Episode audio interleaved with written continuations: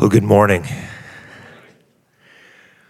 I don't know what it's been like for you, but it seems to me that over the last several weeks, as we've been working our way through Luke chapter 12, that, man, week after week, section after section, the uh, the main thrust of what, what Jesus is, is speaking to his disciples, what he's saying to the, the crowd that has gathered to hear him, and what he's saying to us again and again is that we've got to be ready to face eternity. Uh, that every last one of us, uh, we need to live with this this present reality that, that, that there's going to come a point when this life ends. Whether that comes uh, through, through our passing into eternity or through eternity breaking into our reality through the rapture. That there is going to come a day, and, and that it's a day that, uh, that Jesus says will come without warning, it will come suddenly. And isn't that always how that intersection of life and eternity feels to us. Like it came too soon, that it came unexpectedly, that it came without warning. And so, as we've gone through section after section of Luke chapter 12, that's what Jesus is, is warning us of that every last one of us is going to face uh, the reality that that our life here on earth will end. And that when it does, we will then stand before God and He will hold us accountable for how it is that we have lived our life. So we should probably know then. We should know that the way that we are supposed to live our life, the way that we're supposed to live here should be shaped not by this world, not by, uh, by this life, but it should be shaped by the reality of eternity. And we need to be ready for that at any time. That was chapter 12. Maybe, maybe you knew we were heading into chapter 13 and, and you were hoping for a break. I've got some bad news for you.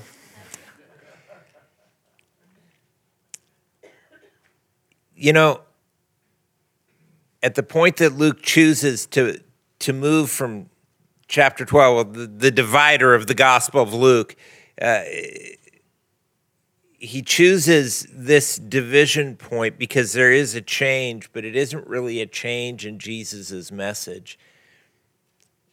But it's a change in that Jesus now turns to those who have been listening to his teaching. And he makes very plain to them. He says very clearly to them that this is for them. Because don't we all have this tendency? Don't we all have that, uh, that, that tendency to, when we hear a message like this, to think, oh, man, I wish so and so were here today to hear this. This would be exactly what they need to hear.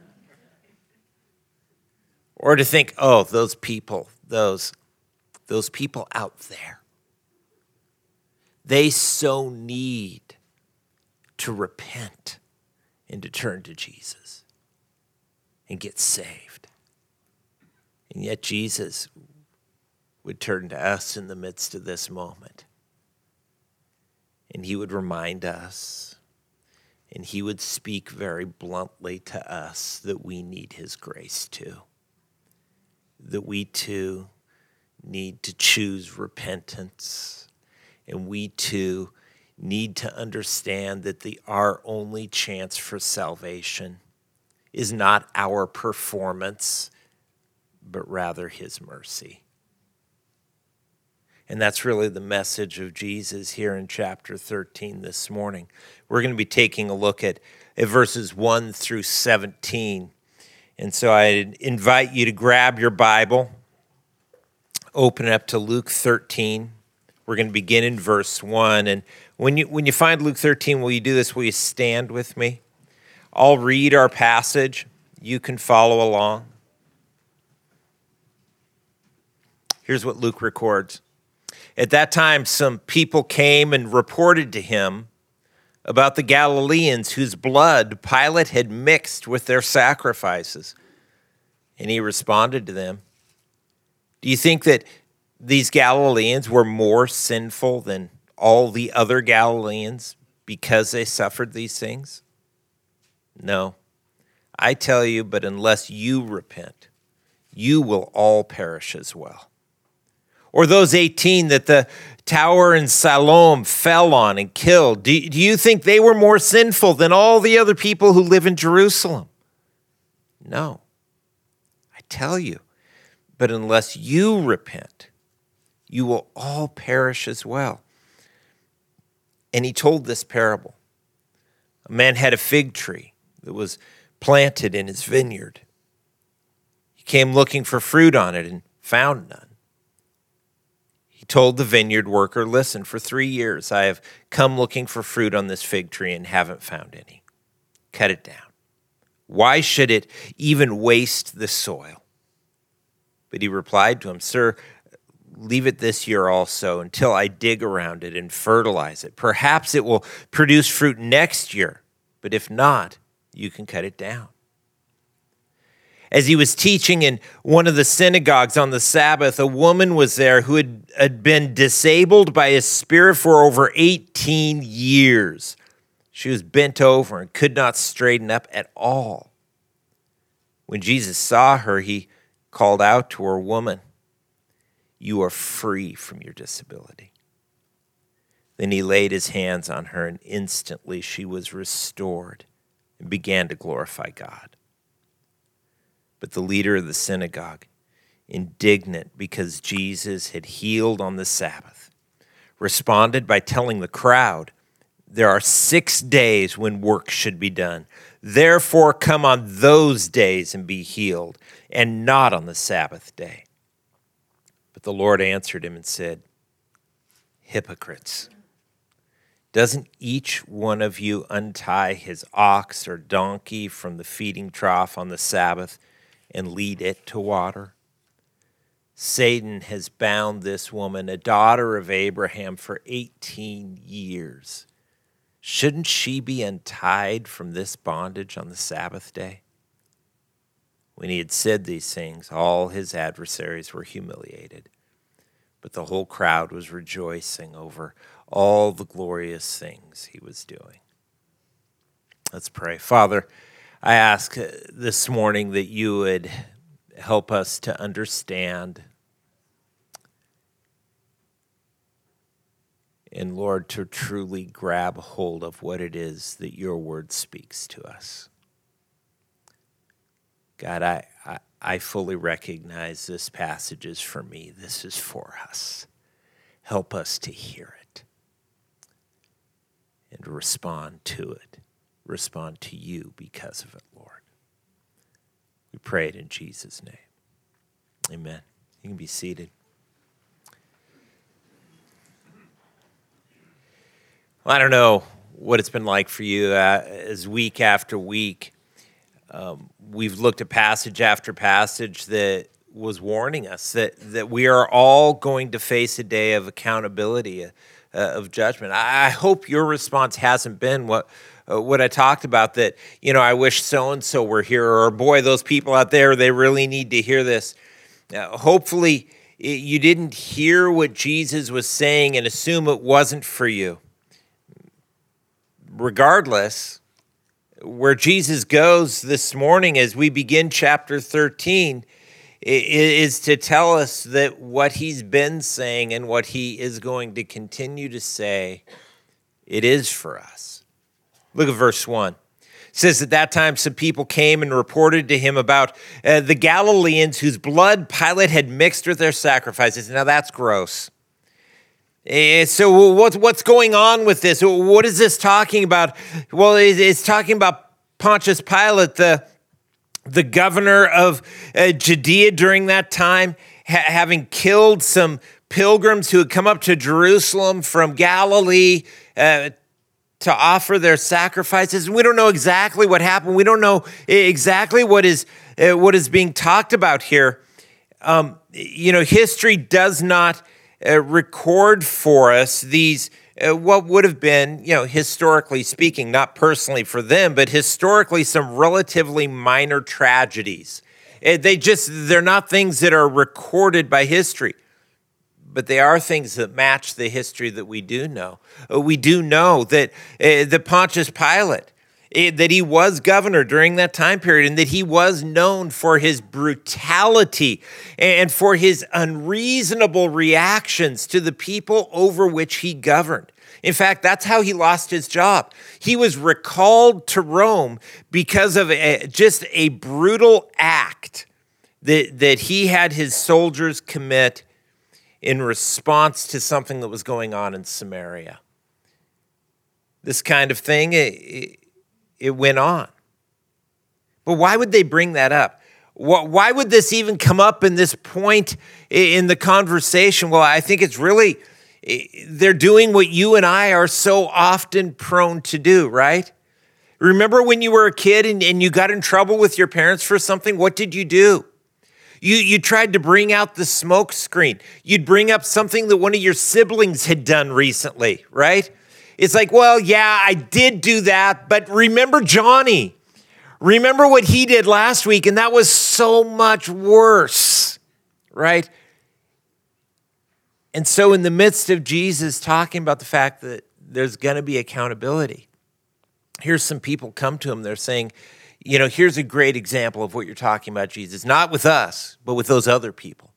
We can think of great examples with those other people. Here's, here's a bunch of evil people, and we saw judgment come down upon them.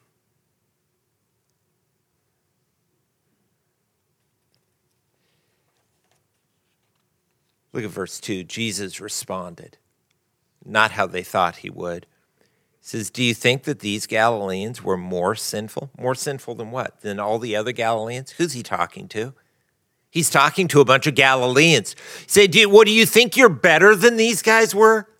Do you think that you are less deserving of judgment than these people that suffered this tragedy? No, he says. In fact, unless you repent, you will all perish as well. And not just those who had been killed by Pilate, but also those on whom the Tower of Siloam fell. We, we don't know what the Tower of Siloam was. Uh, there is a well there's a spring in Jerusalem, uh, the, the, the spring of Siloam, the well of uh, Siloam, but the pool of Siloam there. And the city wall ran right by it in that time period. So this was probably a part of the city wall, a, a defensive tower that was attached to the city wall that had collapsed and killed some people there. So why bring that up? Well, much like people do today, people in that day, the Jews of that day, often believed that when something bad happened to someone, well, it's karma. By the way, karma, that's Hinduism. That's Buddhism. That, that, that is not biblical theology. Uh, that's Hinduism or Buddhism. And yet, uh, people then and people today, they, they tend to think that when bad things happen, it, it happens to those who deserve it. They had it coming. And yet, Jesus completely rejects this line of thinking. And not only here, but elsewhere as well. Eh, think of eh, John chapter 9. That's that passage where, eh, where Jesus comes into contact with a man who was born blind. There in John 9, verses 1 through 3, it says that Jesus saw a man blind from birth, and his disciples asked him, You know, teacher, who sinned? Was it this guy or was it his parents that caused him to be born blind? And Jesus says, You're, you're thinking about this wrong. You're thinking about this wrong. It, it wasn't that he sinned, it wasn't that his parents sinned. It's so that God's glory might be displayed in his healing. And so, too, here in Luke 13, Jesus responds that no, No, do you think you think you're any better than these people who who were killed in Jerusalem? You're not. None of us should assume that we are any less guilty, that we are any more deserving of God's favor uh, than these unfortunate souls who perish so awfully. You and I, all of us, are subject to God's judgment. And because of that, you and I, every last one of us, are in desperate need of His mercy. Really, if you think about it, the surprising thing isn't that some group of people would have suffered such a, a, a terrible death. The surprising thing is that God hasn't wiped us all out by this point, right? I mean, you think about this. Think about what the what the scriptures tell us about the reality of our hearts, the reality of our innocence or guilt. Think of Romans chapter 3. You can pick several different verses there, but let's look at verse 9. Uh, there it says, And none of us are innocent. Uh, Paul says, What then? Are, are we any better off? Not at all. For we have already charged that both Jews and Greeks are all under sin. Oh, sin describes all of us.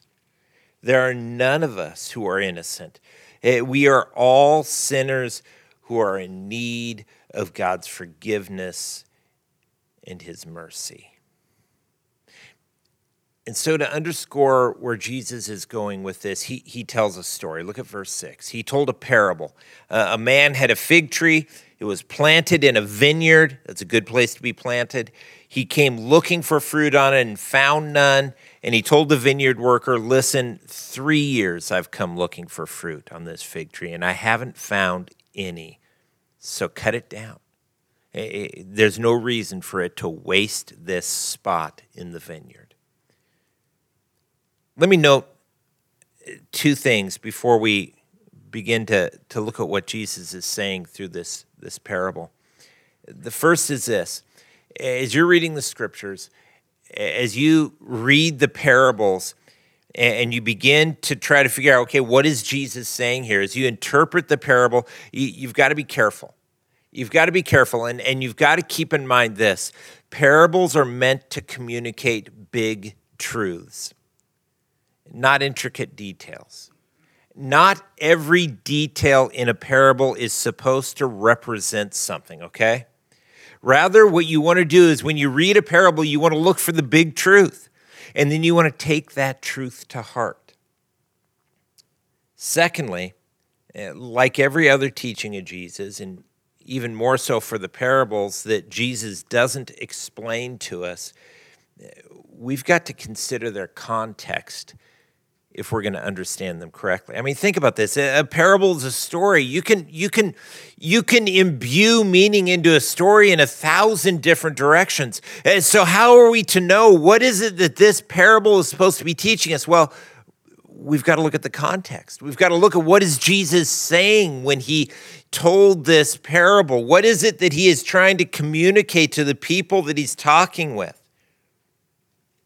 And so here in, in our context, we must keep in mind that Jesus is addressing the fact that all people are sinners, uh, that all of us are in need of God's grace, and that even those who were gathered around listening to him teach, they too they too needed to repent and to put their faith in him and to receive forgiveness just like everyone else. This parable is probably um, misinterpreted uh, more than more than most, I would say. It is often used as a, a rebuke uh, towards saved people who aren't living out their faith in the way that someone thinks that they should. Uh, the, you know, it, it's it's brought up to someone, and you know, like, listen, you need to get your stuff together. Uh, you need to get your stuff together, or Jesus is going to come and cut you down. He's going to rip you out of the vineyard if you don't eh, get your act together and begin producing fruit. Yet, if we look at the context, that, that, that doesn't make sense. Eh, this is not a rebuke to saved people who are not fruitful. Uh, Jesus is talking to people who have not yet put their faith into him. And consider the consequence within the within the parable. Eh, you know, this whole thing of being cut down, is that really how Jesus deals with us? I mean, is, is our salvation by works? Do you earn his forgiveness? No. But that would be the message if, if, if we applied it in that way. No,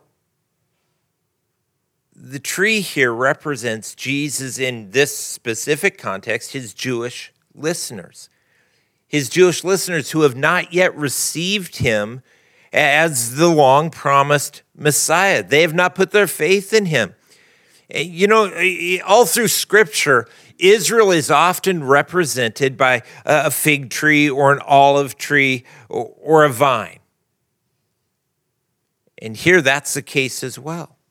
His listeners, his Jewish followers who have not yet put their faith and their hope in him, he's warning them. They've got this favored position.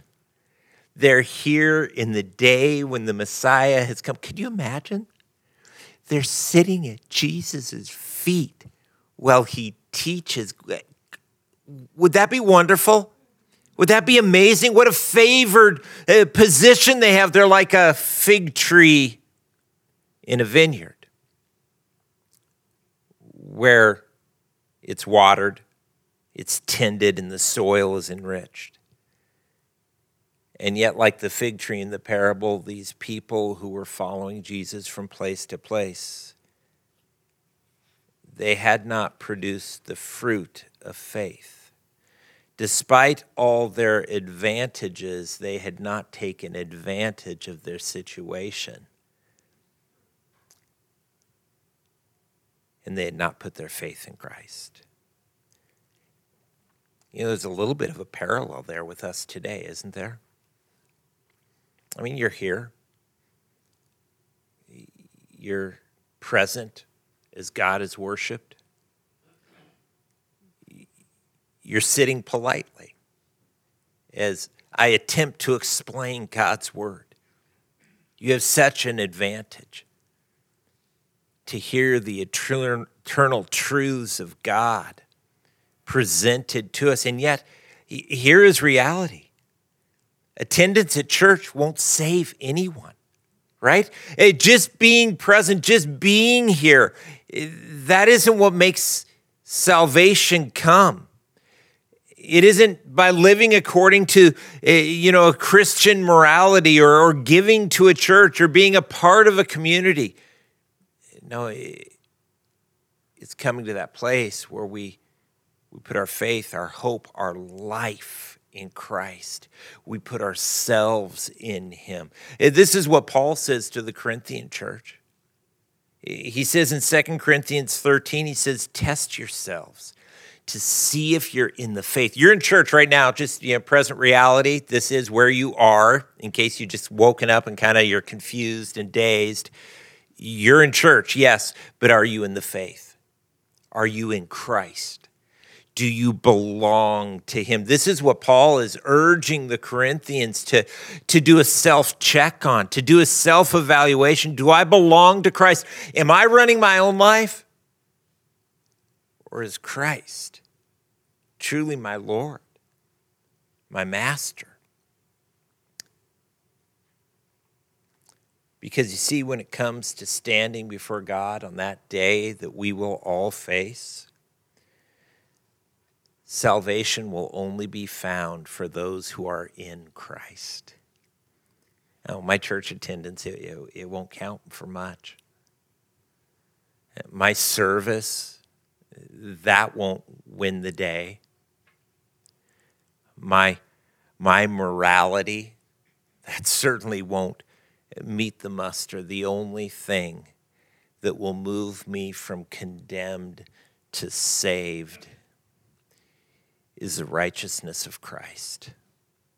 Am I hidden in Christ? Am I clothed with his righteousness? That's the only way. That's the only way to be saved. And, and think about this think about the fact that you're here today and you're hearing that declared. It's not judgment day, not, not quite yet. And yet you have been, you've been given the key, you've been given the truth, you've been given an understanding of what it will take on that day to put your faith in Christ. God's given you this truth, and He has given you this day to choose. That's, that's His heart. That is his heart for us. God is not like, you know, creating this, this intricate network that we'll never be able to figure out and that he, you know, he's, he's hiding all the truths from us and, and he kind of smiles on that day when we arrive and we don't have a clue and all is lost. No, he is doing everything he can to reach us, to grab hold of our hearts, to, to open our eyes to the truth. He has placed us in a vineyard he has given us every advantage, but have we responded? Have we responded with the fruit of faith? Have we put our faith in Christ? He, he gives us every possible opportunity. Look at verse 8. But then he replied to him, Sir, leave, leave it this year also. One more year, one more chance, one more opportunity. I'll dig around it, I'll fertilize it. Perhaps it will produce fruit next year but if not, you can cut it down. You know, there are two truths here side by side. The God is not willing that any should perish. He, he never gives up on us. He never gives up. He never quits drawing us to himself, and yet the day will come when opportunity is past. The day will come when we stand before him, and in that day it will be too late to choose.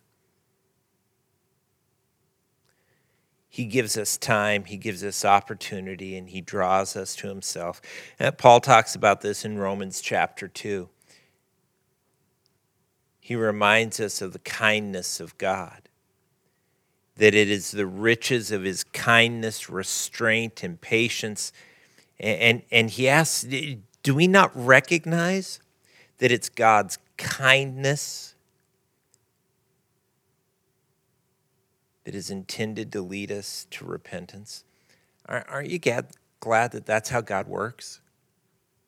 He doesn't like rough us up until we finally turn to Him. He, he doesn't, you know, paint us into a corner, but it is rather His kindness, His mercy toward us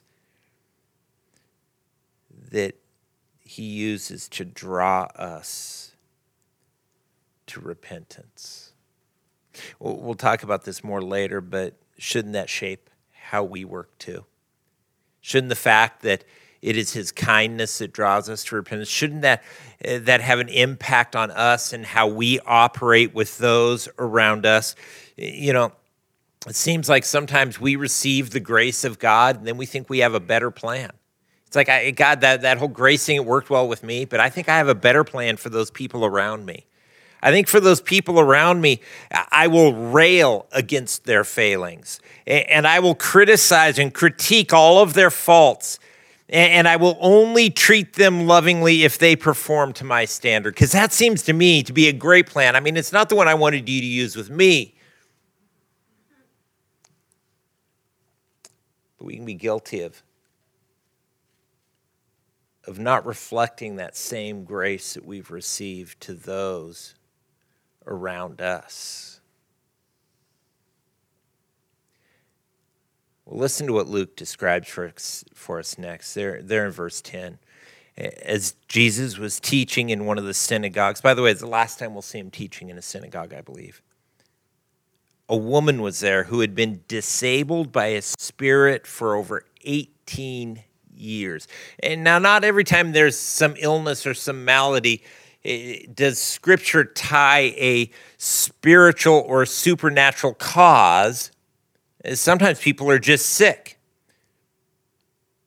But when there is a supernatural cause, scripture labels it as such. And so here, this malady, this condition this woman is suffering under for over 18 years was caused by an evil spirit.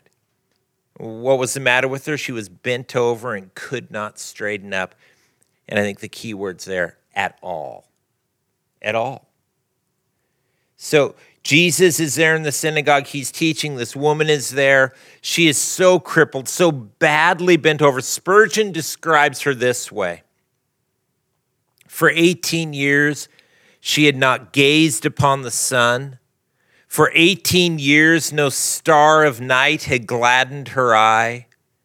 Her face was drawn downward towards the dust, and all the light of her life was dim as she walked about as if she were searching for a grave.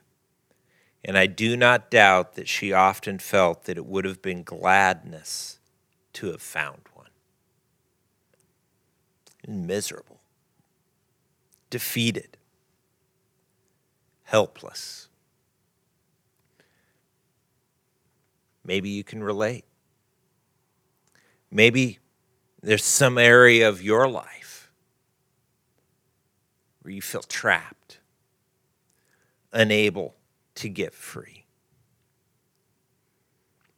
Look at verse 12. When Jesus saw her, he called out to her, Woman, you are free of your disability. He laid his hands on her, and instantly she was restored and began to glorify God. But the leader of the synagogue, indignant because Jesus had healed on the Sabbath, he responded by telling the crowd, notice he isn't brave enough to say this to Jesus, but he turns to the people and he says, Listen, there are six days when work should be done. So come on those days to be healed. One wisecracking Bible commentator observed, it seems that the demon had left the woman's body and had somehow gone straight into the synagogue leader's heart. right? So here is this woman who has been tortured for 18 years. With a word, a touch, with one encounter, she is set free by Jesus. And this guy's upset because it didn't happen on the day that he thought it should have happened on. Just to be clear, Jesus did not break the Old Testament law here. He merely ignored the religious leaders' interpretation of the law. And in doing so, Jesus had stayed true to God's heart for us. Don't miss the contrast that is laid out here because I think it fits so clearly with, with what Jesus has been speaking in the parable that he told. Jesus has just pointed out to all of his hearers that, you know what? I don't care who you are, you all need mercy. And then he gives a story about a tree that had every advantage, every, every opportunity to embrace mercy, and yet did not. It did not take advantage of all that it had. And now he shows us a broken old woman, undoubted, undoubtedly very aware of her need. And he also shows us a religious leader who knew and who kept all the rules, and who doesn't seem to think that he has any need for mercy at all, even though he had completely missed the heart of God. Notice how Jesus responds to this guy. Uh, this guy who, let's remember, was doing everything right. Verse 15 hypocrites. Doesn't each one of you untie his ox or donkey from the feeding trough on the Sabbath and lead it to water? Satan has bound this woman, a daughter of Abraham, a Jew, for 18 years. Shouldn't she be untied, freed from this bondage on the Sabbath day? When he'd said these things, all his adversaries were humiliated, but the whole crowd was rejoicing over all the glorious things that he was doing. I see two very pointed messages that, that Jesus delivers here at the first part of chapter 13. Uh, the first that we need to understand is this what Jesus has been saying is for us. We all need mercy. There's none of us, no matter how much we've been in church, no matter how morally we've lived, no matter how well we've kept the rules, there is none of us who on that day will be able to stand before God and not be condemned unless we have received the forgiveness and the mercy of Christ unless we are clothed in his righteousness, unless we are hidden in Christ, however you want to picture it, uh, whichever picture from scripture you want to grab a hold of, uh, that Christ has, has clothed us with his righteousness. That we are hidden in Christ. That's my favorite way to think about it. That's my plan for getting into heaven. I'm going to be smuggled in. The only one who doesn't get border customs checks is Jesus. So I'm hiding in Jesus because no way would God let me in. He knows me, He knows my heart, He knows my failing. My only entry into heaven comes in being hidden in Christ. There is none of us, none of us who will stand before God on that day and explain to him how we've been good enough. Secondly, I think Jesus very pointedly communicates this that you and I, who have been redeemed by grace and by mercy we need to become people who are shaped by grace and mercy. We need to become people who reflect that same grace and mercy eh, to others around us, who, who, who shower grace and mercy upon people who, let's, let's be honest, who frankly don't deserve it. If you wait to shower grace and mercy upon the deserving, you'll never give it to anyone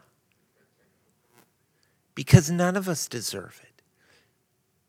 You and I, who, though we did not deserve it, received grace and mercy, we need to freely, freely grant it to others. That should shape how we think about what kind of life it is that we are supposed to live in this world. It, it makes me think of the Old Testament prophet Micah, right? Remember what Micah said, Micah 6 8? I like the way the, the New King James puts it. He has shown you, O oh man, what is good. And what does the Lord require of you? But to do justly, to love mercy, walk humbly with your God. Oh, that, that's familiar, isn't it? Don't those words resound in your in your head and in your heart?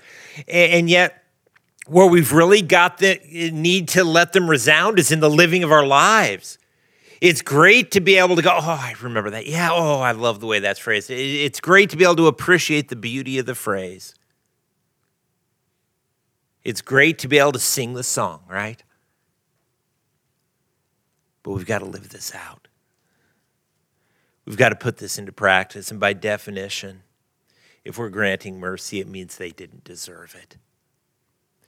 If we're going to act justly, it means that there is opportunity for us to not act justly. And for to walk humbly,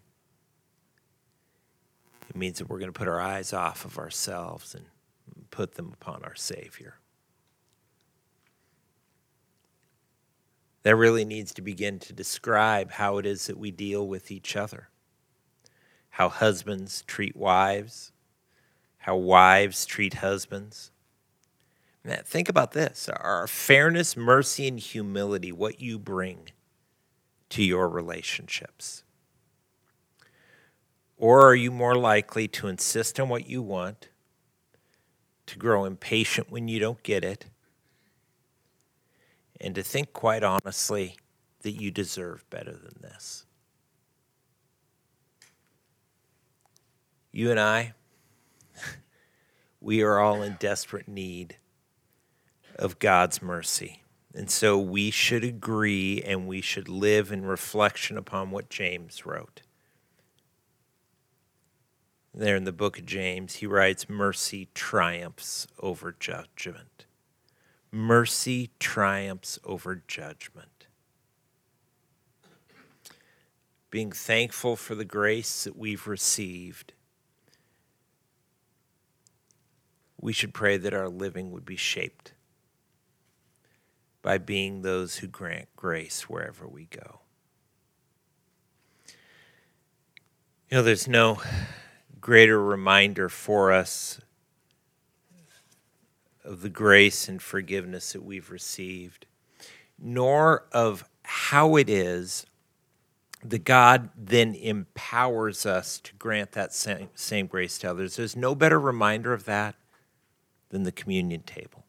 Uh, that's where we're going to end our time today. Is I'm going to invite the worship team. Come on up, guys and we are going to uh, return to worshiping the Lord. And you are going to have opportunity to, to come to the table and to, to take the elements on, on, on your own, just between you and the Lord.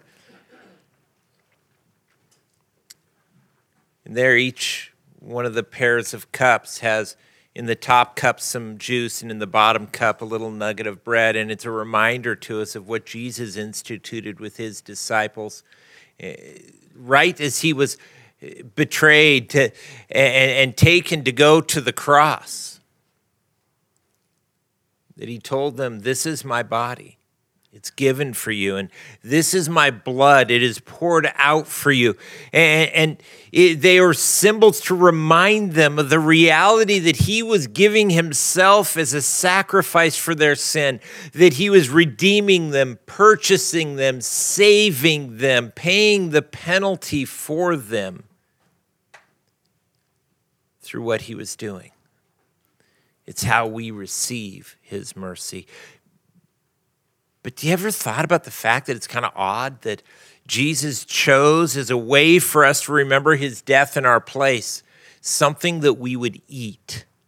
Something that we would ingest, something that would, would come from outside of us, would enter into us, and then physically, biologically become a part of us. I think that's interesting.